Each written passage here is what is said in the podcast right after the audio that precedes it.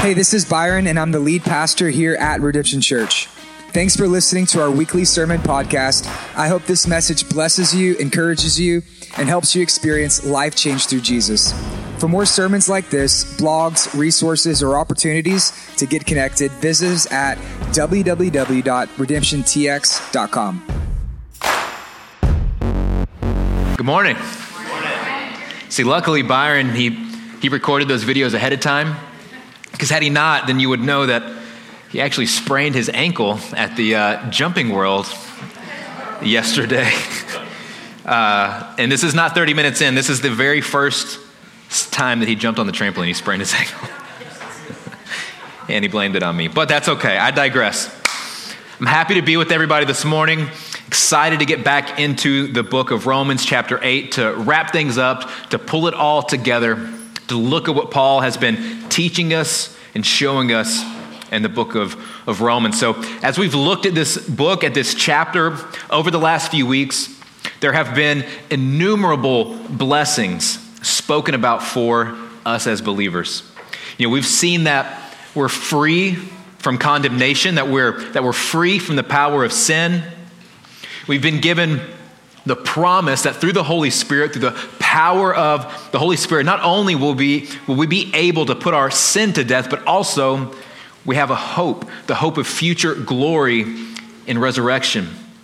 We've been adopted into the family of God as children, as heirs with Christ. We've learned that in our weakness, that the Holy Spirit actually intercedes for us on our behalf to help us pray when we don't know how. We've seen that no matter what trials, no matter what tragedies or tribulations that we may encounter in this life, that we can have comfort knowing that all things, no matter how tragic or difficult they may be, that they're ultimately working together for our good. We've seen that we are foreknown, predestined, called, justified, and glorified.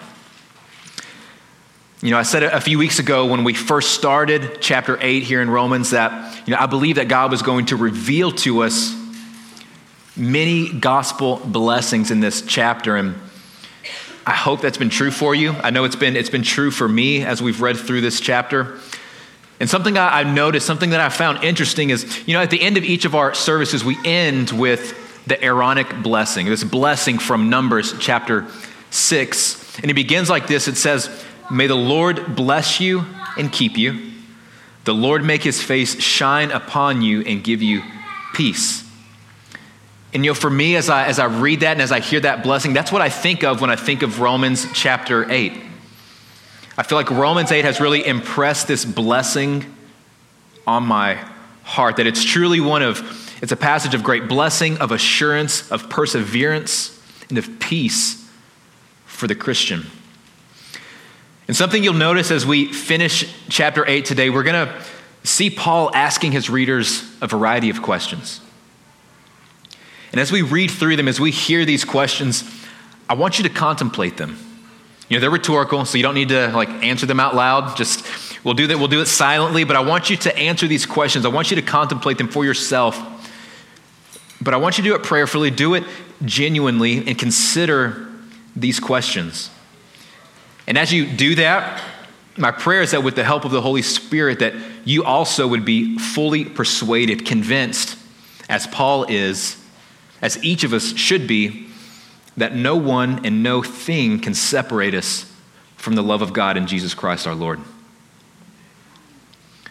So we're going to start out with a question. And this is what Paul asks. He says, What then shall we say to these things? Romans chapter 8, verse 31. What then shall we say to these things? There's, the, there's this call from Paul for this internal dialogue to take place. And so he's asking us, what are, we, what are we going to say? How are we going to respond to all of the promises that have been expressed so far in the book of Romans? Not just chapter 8, but all throughout the chapter from the beginning, not just verses that we've looked at, but verse chapter 1 all the way through chapter 8. He's saying, How are we going to respond to this book, to my message, to, to what Paul has written about the world's depravity? How are we going to respond to what Paul has written about our justification through faith in Christ, through our sanctification, through the work of the Holy Spirit? How will we respond to this message that we've been set apart for the purposes of God? How are we going to respond? And he answers this first question with another question. And this is a question, this, this response that Paul has, this should lift every burden off of your shoulders. It should, it should provide you with all comfort, all the security, all the, the peace that you need to, as Paul says in a moment, to live your life not as someone who is defeated, but rather to live your life as someone who is a conqueror, someone who is victorious.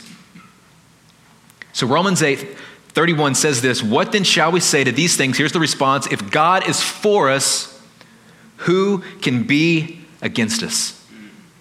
If God is for us, who can be against us? And there's six things that I want you to see, not 10. There's six things that I want you to see that Paul says are benefits that you have as a believer when God is for you. Six benefits when God is on your side. And this is the first one here. If God is for us, who can be against us? So, number one, nothing can stand against you.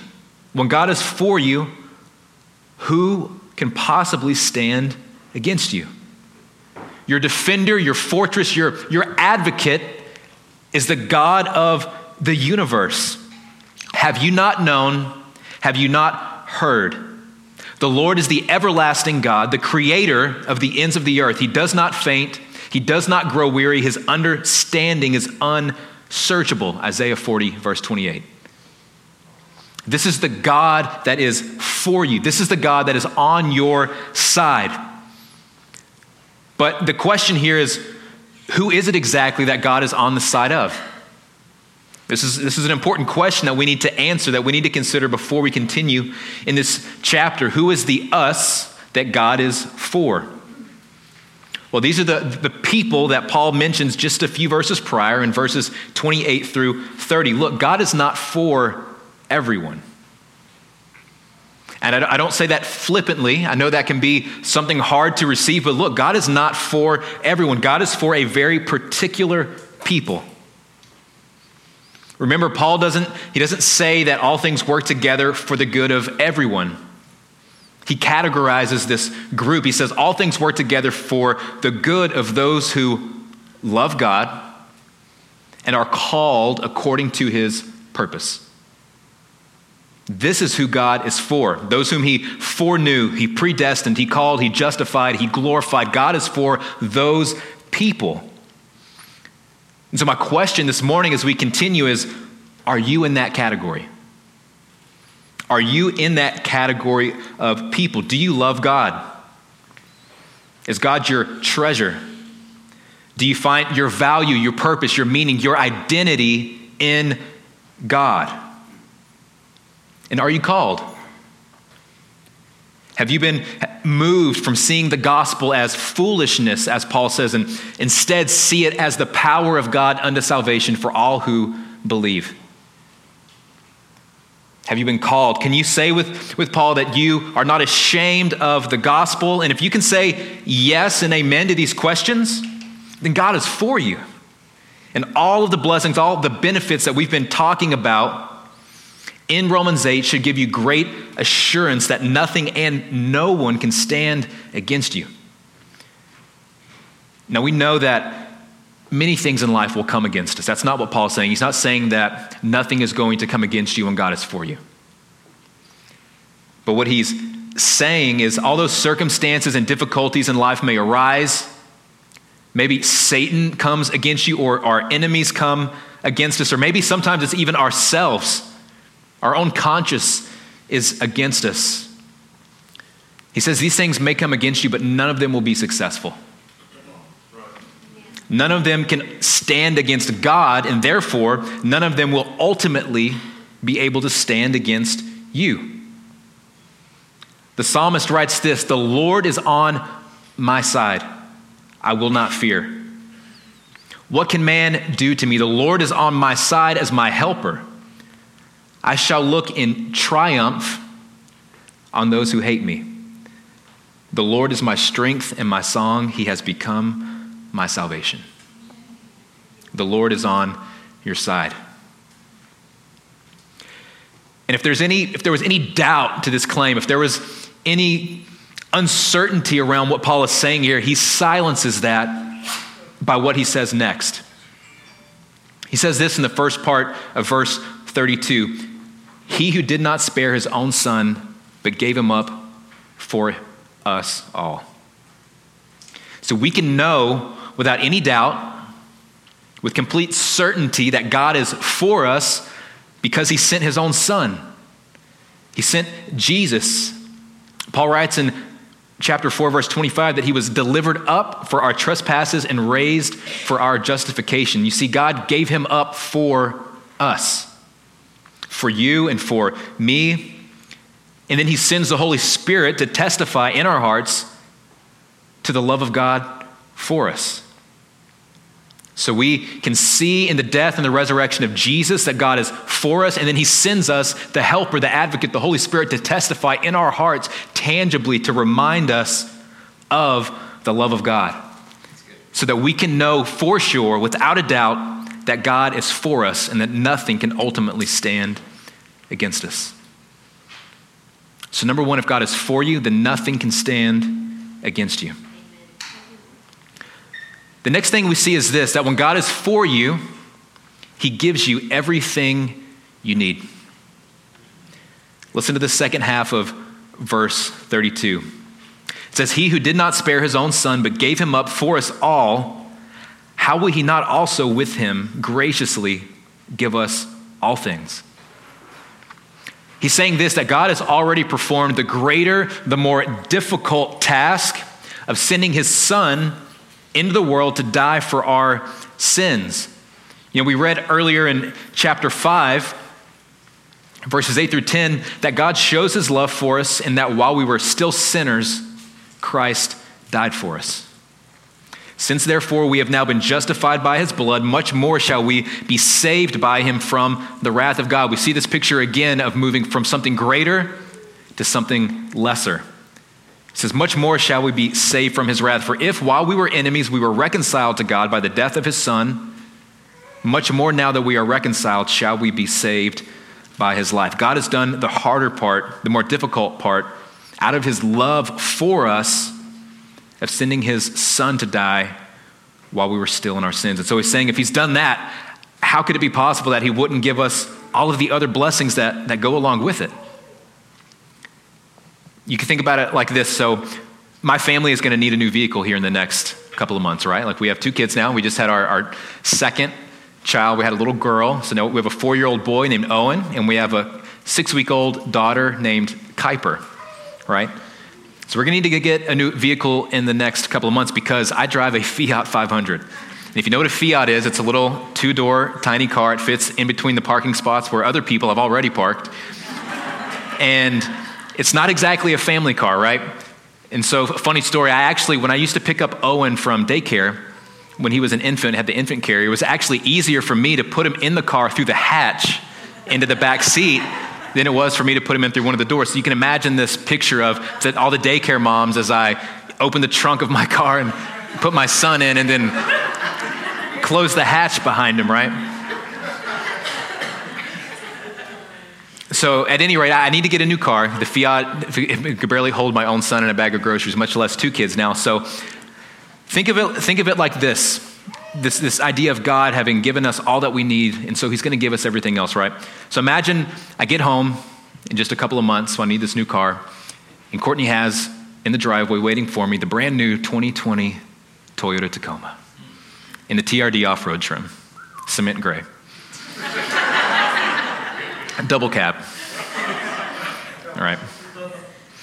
So I come home and this, this brand new truck is sitting in the driveway and I'm so excited. I finally got my new vehicle and I, and I get in and I put my foot on the brake and there's a button to press to start it instead of trying to find my key and it doesn't start. And I, I Courtney, I'm like, hey, what's, you know, about the new truck? What's going on? She says, oh, well, I got the truck, but those key fobs, they're like $250. So I just got you the truck, but I, I didn't get you the, the key fob for it. I mean, it wouldn't make any sense, right? Like, we, have done the hard part. Like, we got the vehicle. Why wouldn't you give me the key to start the car?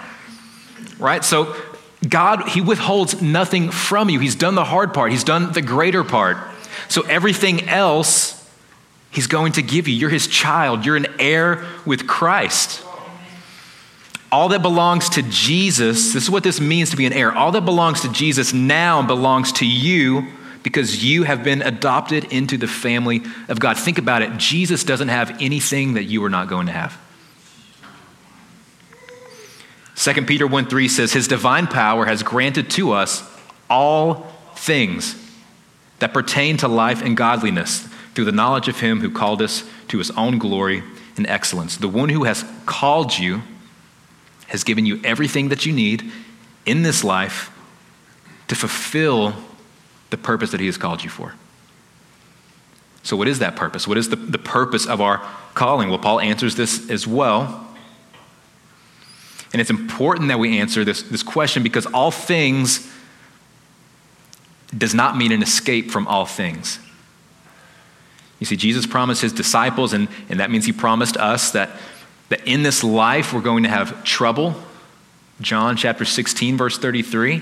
And, and he says just a moment ago in, in Romans 8 that we were predestined for a reason. He says this that we were pre, uh, predestined to be conformed to the image of his son.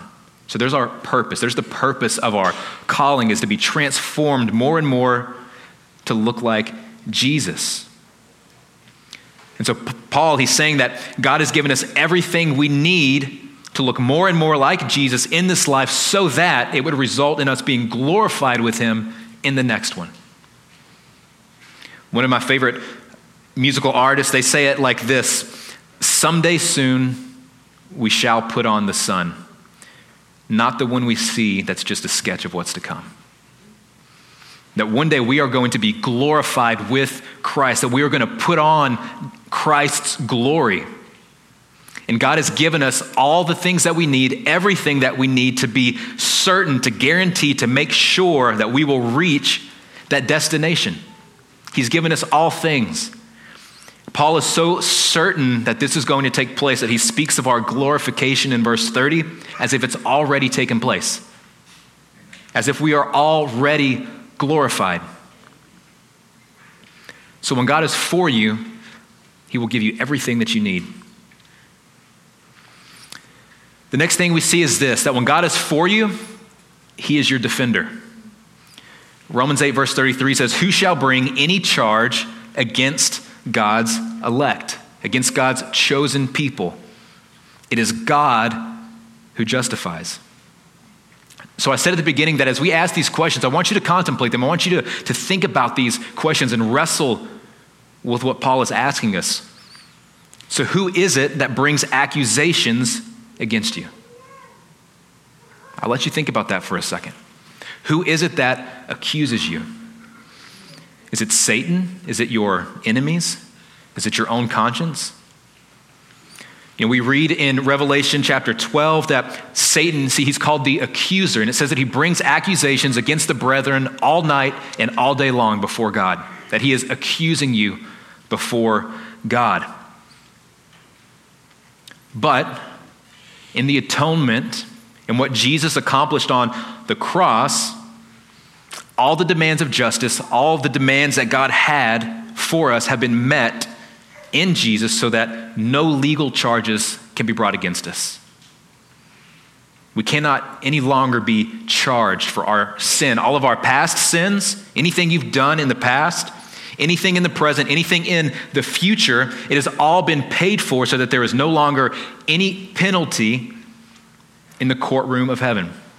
All guilt, every penalty paid for by the blood of Jesus.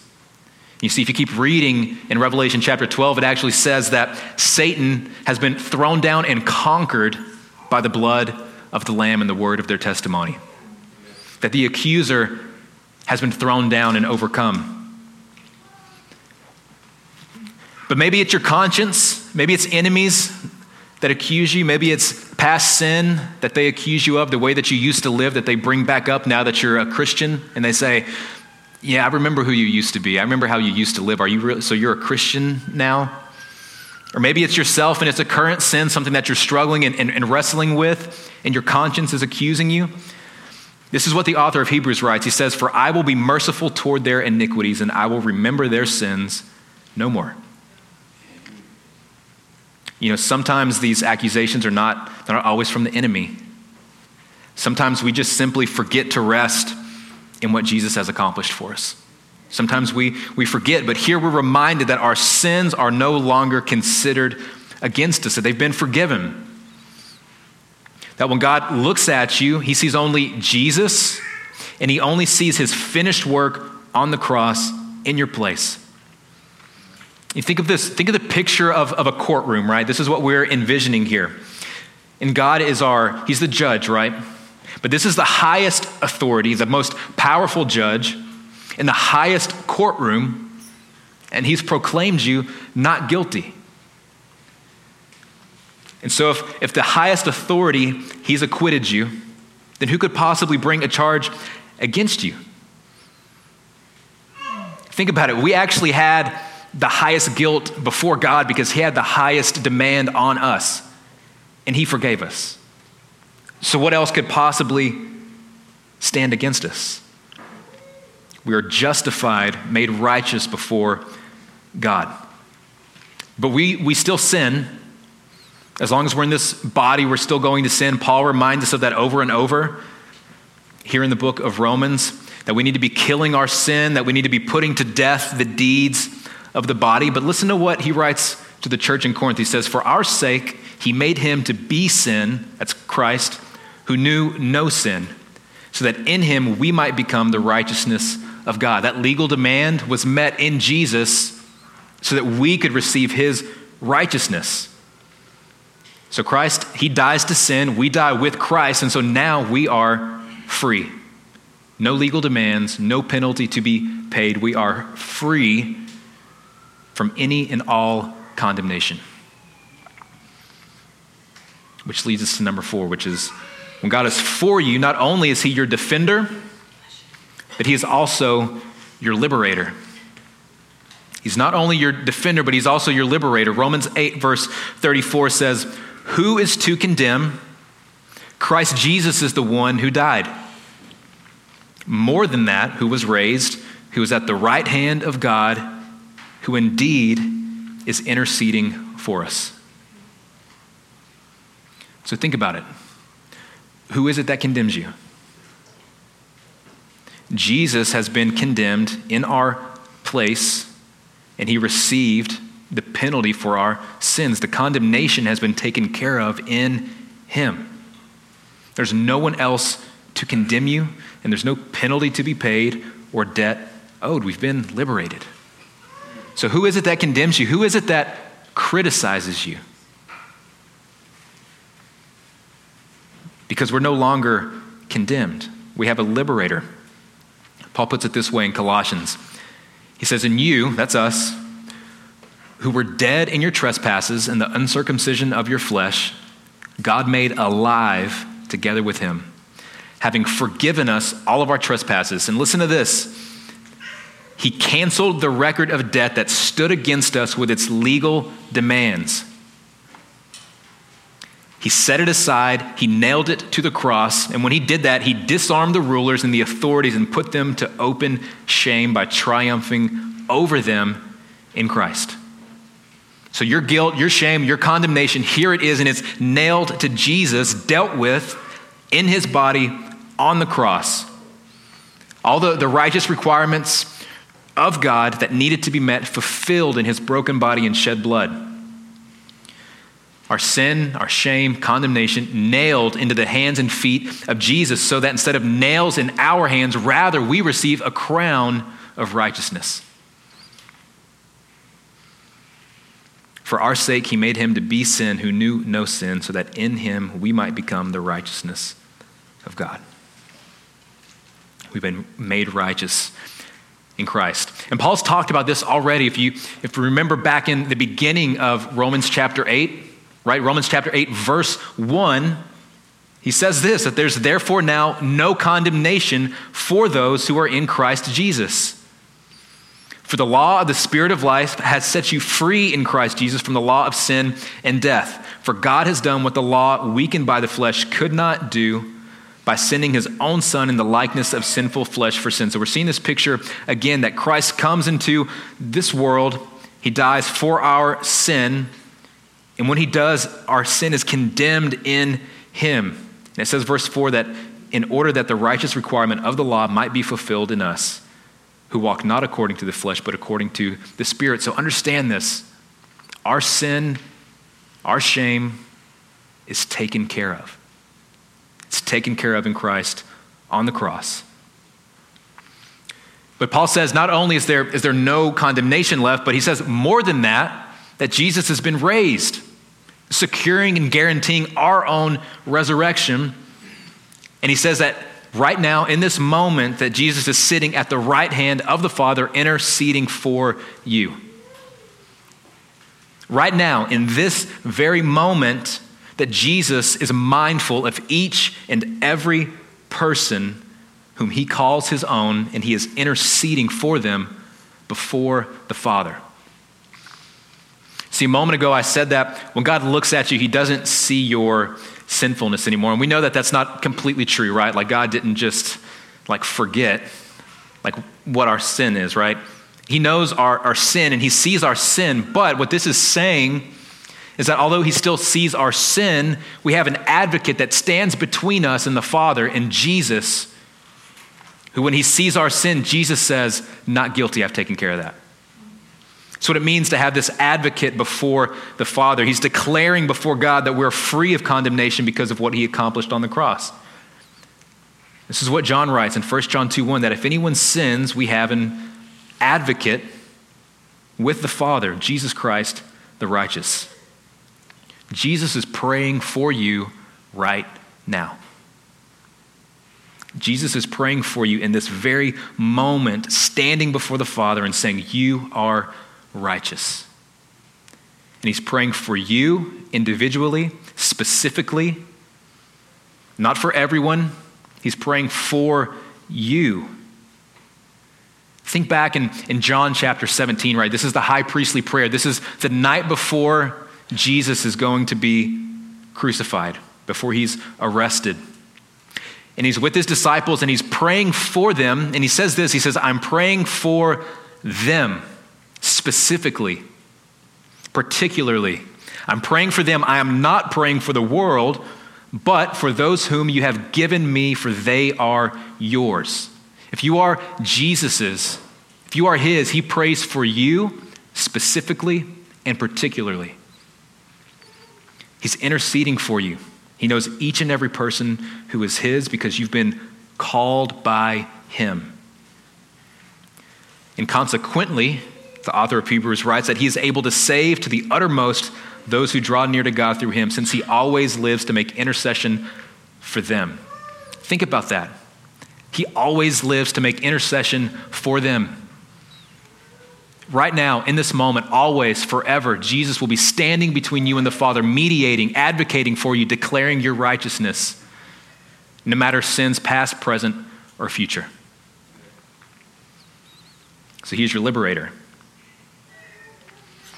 The other thing we see is this that He is your security.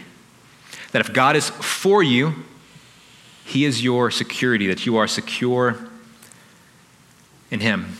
So, Romans chapter 8, verse 35 through 37, Paul asks the question Who shall separate us from the love of Christ? Shall tribulation or distress or persecution or famine or nakedness or danger or sword, or I could continue and I could go on. As it is written, for your sake we are being killed all the day long. We are regarded as sheep to be slaughtered. No, in all these things we are more than conquerors through him who loved us. So, in God, when God is for us, we have everything that we need in this life. Nothing can stand against us. We have a defender. We have a liberator. And Paul's going to show us, he's going to explain to us now that not only is he those things for us, but he's going to address whether or not there's something in this life, if there's anything or anyone in this life that could actually separate us from the love that Jesus has for us. Is there a circumstance or a hardship that we could experience that could cause us to be separated from God's love in Christ? And just like earlier, when we asked rhetorically if there's anything that can stand against us, the answer, of course, is no. The same answer is here that no, there's nothing that could separate us from the love of God in Christ. But again, as we contemplate this question, I want you to think for just a moment what are the sufferings that lead you to believe that you can, in fact, be separated from God's love? What are the sufferings, the trials, the experiences that you have that you may be going through right now that cause you to question whether or not you are actually still in God's love? Look at Paul's list. He says, tribulations. So, is there a trial? Is there a tragedy that you're, that you're dealing with right now? Is there distress? Is there anxiety, anxiousness, persecution for your faith, for what you believe? Is it famine or nakedness? Are you struggling? Could it, could it be poverty that you're struggling with? Danger or sword? Is it possible that any of these things that we experience could separate us from God's love? And you could say to me this, you could say, look, Brandon, I know you've, you've read this list, but you really don't understand, you know, what I'm actually going through at the moment. I, you know, I get your list, but, but you haven't really covered what I'm dealing with right now. You know, you've never had the, the crippling anxiety that I have. You've never, you've never truly suffered the persecution that I'm dealing with, or have you really gone without food or experienced this shame of nakedness or feared for your life? And some of that, that very well may be true. But I can tell you confidently this that no matter how terrible a situation that you may be experiencing, you cannot be separated from God's love because Jesus has experienced every single one of those things. And he cannot be separated from the love of God. And I want you to think about this as well. Listen, if you're if you're dealing with something in this moment, if you're walking through one of these things that we're that we're talking about, it does not mean that you've done anything wrong. It doesn't mean that you've done something to deserve what's happening to you. Listen, Jesus was innocent. He had no sin, and yet he suffered. No sin and yet he still suffered. We may, we may suffer in this life in such a way that we cannot understand why it's happening. But here's the hope that a Christian has God will use our suffering to produce hope in us that will not disappoint. He's going to use our suffering for our own good. Who else can say that? That our suffering is actually going to work out for our benefit, for our good. And so rather than believe this lie, which it is a lie, that God does not love you because you're suffering, as Christians, rather, we should rejoice in our suffering. And we should be more keenly, more acutely aware of God's love for us, all the more during our trials, because we have the Holy Spirit testifying in our hearts in those moments that God loves us. Earlier in Romans chapter 5, Paul writes that not only that, but we rejoice in our sufferings, knowing that suffering produces endurance, endurance produces character, character produces hope, and hope does not put us to shame because God's love has been poured out into our hearts through the Holy Spirit who has been given to us. That when we deal with trials and suffering, the Holy Spirit testifies in our hearts that God loves you that He cares for you, that He's actually working all of this suffering into good for those who love Him and are called according to His purpose. And He's going to use these sufferings to conform us to look more and more like Jesus so that not only in this life will we look more and more like Him, but that we will share in His glory in the next. That's what the Holy Spirit produces in us this hope of a future glory during our suffering. And this is this it should compel us to long for the return of Jesus. This is when the Holy Spirit intercedes on our behalf, as Roman, as uh, Ethan preached on last week.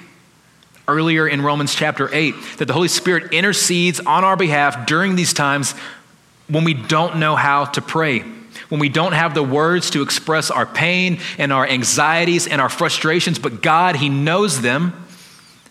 And so he's saying, Cry out to me, call on me, cast your fears upon me. Look, I know you don't have the words to say, and it's okay. I just need you to say, Abba, Father. And he hears you, and he sees you, and he knows you, and he will be your security.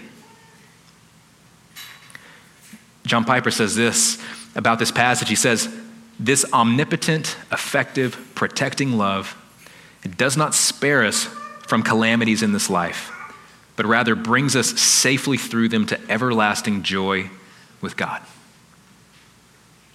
This is why Paul can say that we are more than conquerors, that we are victorious. And notice this, he doesn't say that, well, someday in the future, maybe after this suffering is over and I've, you know, I've gone through all these trials and tribulations and now that they're in the past, well, that day I will become a conqueror. But he says, now, in this moment, we are more than conquerors. Amen?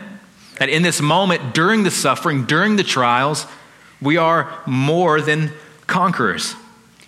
Which is to say that this is an identity. This is, this is a way that we live. It's how we approach every day, no matter the situation. And look, it's not naivety, right? This isn't an attitude that disregards suffering. It isn't an attitude that, you know, pretends that suffering's not real, that it doesn't exist. We recognize it and we, we feel it and we know that it's real, but we also know that there's something far greater that awaits us. And so you have a hope like no one else in this life has. You cannot be accused, you cannot be condemned, you cannot be separated from God's love, and you cannot be conquered by anything or anyone in this life because it's through Him and His love for us that we overcome.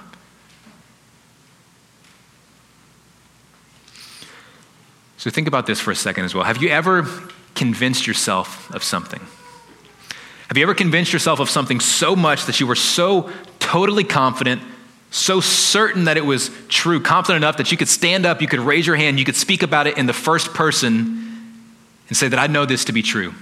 That's what Paul is going to do here in a moment. He's going to, he's going to switch his, his tone. You know, when I was in elementary school, in third grade, I had a, my third grade teacher name was Mrs. Cook, my favorite grade school teacher. She actually, she still comes into my work sometimes and I'll see her and we'll catch up and we'll talk for a few minutes. But she was my favorite teacher in all of, of, grade school. And one day we're in her class and we're talking about the Titanic. Okay, this third grade Brandon, right? Now, third grade Brandon loved the story of the Titanic. I don't know why, but I did. And this was, this was still like a few years before the documentary film came out by James Cameron. But I remember we're, we're talking about Titanic one day, Mrs. Cook's third grade class, and she asks, Who in here knows how the Titanic sank? And of course, I, I love the Titanic, and so I knew exactly how the Titanic sank. And I was so confident, I was so certain, I was so sure that I raised my hand and I stood up. Said, Mrs. Cook, I know how the Titanic sank. She says, Well, Brandon, why don't you tell us, tell the class how the Titanic sank? And I said, Well, Mrs. Cook, you see, what had happened was the water, it was so cold that it froze the Titanic and it broke in half and sank. to which Aaron Hinton quickly replied, No, it hit an iceberg. And all of my, all my confidence was immediately gone in that moment. But I was certain, I was sure. Look, Paul is certain. Paul is sure of something. He's so certain, he's so sure that he's going to raise his hand. He's going to change his tone from asking questions to speaking now in the first person. Now he's speaking for himself. He's convinced himself. He's persuaded now of what he's been talking about in the book of, of Romans. He's totally convinced, persuaded, sure, certain. And this is what he says after pushing and prodding us to ponder these questions about our security.